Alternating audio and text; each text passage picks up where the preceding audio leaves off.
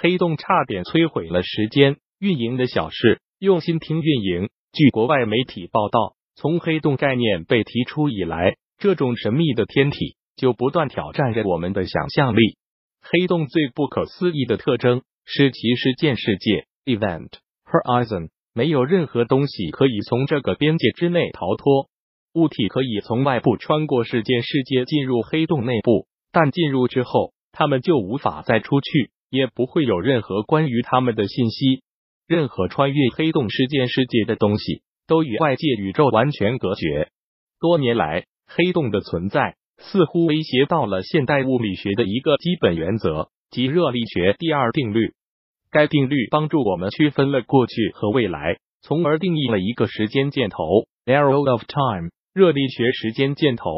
为了理解黑洞如何导致这种威胁，我们需要讨论一下时间繁衍和熵的关系。熵和时间箭头根据观察物理定律，在大多数情况下，在时间繁衍中是不变的。这意味着什么？想象一下，如果一位朋友给你看这样一段视频，一个钟摆在屏幕中从左至右摆动，你能说出这段视频是正常播放？还是反向播放吗？很显然，你肯定见过钟摆反过来摆动的情况。如果物理学定律在时间繁衍中不会改变，那么实际上就没有办法说明时间向前或向后的差别。在这两种情况下，物理学看起来是一样的。然而，这似乎违背了我们的日常经验。想想另一段视频画面：一堆陶瓷碎片从地板上飞起来。然后在桌子上组装成一个咖啡杯。这段视频是正向还是反向播放？大多数人会合理的猜测是反向播放。如果物理学定律真的在时间繁衍中不变，那为什么这种直觉对我们来说如此明显？原因在于，尽管物理学定律允许这一奇怪的过程像视频中那样发生，但由于咖啡杯由许许多多的碎片组成，这一事实意味着。它本身不可能自发的重新组装，这一概念由热力学第二定律正式确立。该定律告诉我们，作为任何孤立系统的特定度量熵 S 不会随着时间推移而降低，但是能增加。换句话说，熵的变化不可能是负值 S 零。当我们只知道一个系统的宏观大规模信息时，熵作为一个统计学意义上的概念。可以衡量我们对该系统潜在状态缺乏了解的程度。这里的状态是指构成整个系统的每个粒子的确切配置。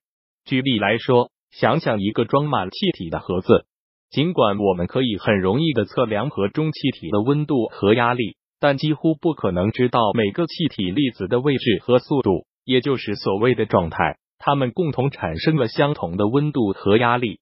熵包含了我们对系统实际。处于何种特定状态的无知，与同样温度和压力一致的状态数越多，熵就越大。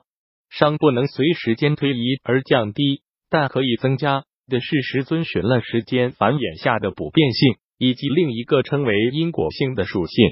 所有这些告诉我们，系统的任意状态都恰好对应于过去或将来某一时刻的状态不多也不少。例如，某一状态。无法在未来某个时刻变成两个状态，而两个状态也无法变成一个状态。现在，请想象，当我们打开盒子，把里面的气体放入一个大房间时，会发生什么？如果气体从盒子中流出来，并填充房间，如上图左侧所示，那么我们可以很容易满足盒子中每个初始状态演变成房间中唯一最终状态的规律。如果我们仔细观察这一过程中房间内的每个粒子，就会发现熵并不会增加，因为每个初始状态都演变成为单个最终状态。但我们无法追踪这么多的变量，我们所能做的就是在打开盒子后测量温度和压力，然后发现整个房间内存在许多与新的温度和压力一致的气体可能状态。在这一过程中，我们失去了关于粒子确切配置的信息。因此，熵增加了。如果反过来，房间里的气体流入盒子内部，就像上图右侧所示，那么房间中绝大多数初始状态都将无处可去，盒子里面没有足够的状态，因此熵无法降低。热力学第二定律给了我们一种时间箭头的感觉，尽管物理学定律是可以时间繁衍的，但熵的统计学概念只允许我们定义时间是正向的，时间以熵增加的方向流动。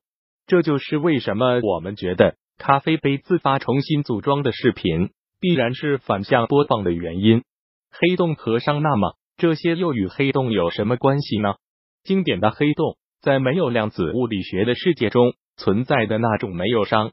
物理学家雅各布·贝肯斯坦 （Jacob Bekenstein） 曾说，这些经典黑洞没有头发。这个可爱的说法是指经典黑洞只有少数可以测量的特征：质量、它有多大、角动量、旋转速度有多快和电荷如静电的累积。当一个物体落入黑洞时，它会对这三个量产生影响。但除此之外，任何有关它的信息都将永远消失。